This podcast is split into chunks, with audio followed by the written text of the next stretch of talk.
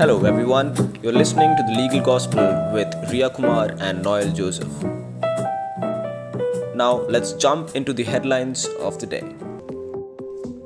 The Supreme Court on Tuesday dismissed a petition which sought transfer of the funds from P M K S to National Disaster Relief Fund. The court also held that there was no need for a fresh National Disaster Relief Plan for covid nineteen. That the minimum standards of relief as issued under Disaster Management Act prior to covid nineteen were enough. The bench also clarified that the centre will be free to transfer the funds to N D R F as it deems appropriate and that individuals are at liberty to donate to N D R F. The Supreme Court has observed that there is no occasion for audit of P M K S fund by the Comptroller and Auditor General of India, as it is a public charitable trust. The state government of Odisha has submitted before the Supreme Court that the U G C guidelines dated the sixth of July twenty twenty for mandatorily conducting final year examinations is not implementable, given the worsening condition of covid nineteen in the state. The reply has been filed through Advocate Shabashish Mishra in a petition moved by Yuva Sena, which had demanded that the U G C be directed to allow individual state governments to pass the final year students. Now let's move across to listen to various news coming from different high courts of India.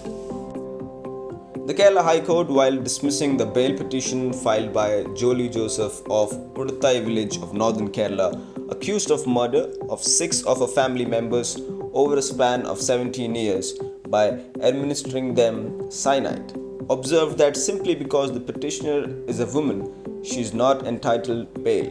It is the discretion of the court to decide whether a woman is to be released on bail in the facts and circumstances of each case. The Kerala High Court has observed that it is not necessary for a court to issue a notice to the de facto complainant suo motu or direct the accused to implead the de facto complainant in a bail application, except in cases in which the Criminal Procedure Code and other acts insist so, or the bail court feels that the de facto complainant is also to be heard in the facts and circumstances of the case.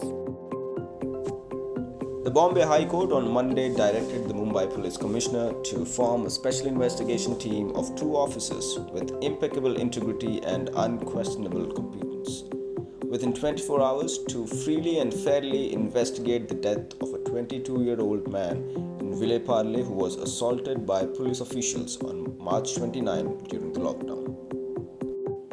The Madras High Court on Tuesday dismissed a batch of writ petitions filed by Vedanta Limited against closure of its satellite copper plant in Thoothukudi, Tamil Nadu, and other consequential orders passed by the Tamil Nadu Pollution Control Board. The division bench, comprising of Justices T. S. Avigananam and V. Bhavani Subroyan, junked the company's plea for reopening its plant based on submissions that petitioner is a chronic polluter and there had been several complaints against operation of its plant over the years. Now let's listen to a few covid nineteen related updates. Delhi High Court has directed the Delhi Legal Service Authority to submit a status report stating whether there is a need to continue with hunger relief camps providing dry ration to the non-P D S beneficiaries, as also providing cooked food to those who are using night shelters provided by the Delhi Urban Shelter Improvement Board. The Division Bench of Justice Hema Kowili and Justice Subramanian Prasad has further directed the D L S A to look into the pleadings filed in applications seeking extension of Mukhyamantri Corona Sahayata Yojana and conduct an independent recce before filing the status report, keeping in mind the current situation. The Karnataka High Court has directed the state government to place on record standard operating procedure or guidelines issued for disposal of used P P E kits and accessories used by people who are dealing with covid nineteen patients.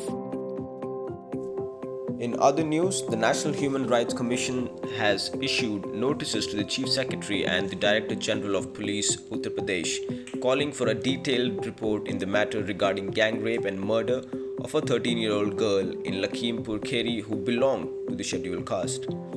The Commission has sought the report in six weeks and disbursement of statutory relief to the victim's family as per the provisions of the Scheduled Caste and Scheduled Tribe Prevention of Atrocities Act nineteen eighty-nine. Moving on to the historical event of the day.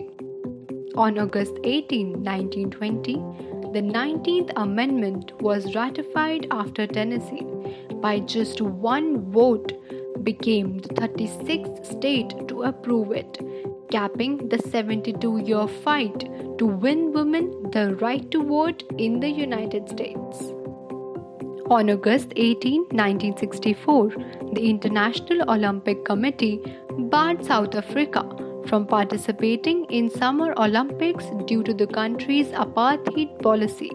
As we all know, apartheid policy sanctioned racial segregation and political and economic discrimination against non-whites. The nation would not be reinstated until nineteen ninety-two. Thank you for listening to The Legal Gospel. That's all for today. Have a great day ahead.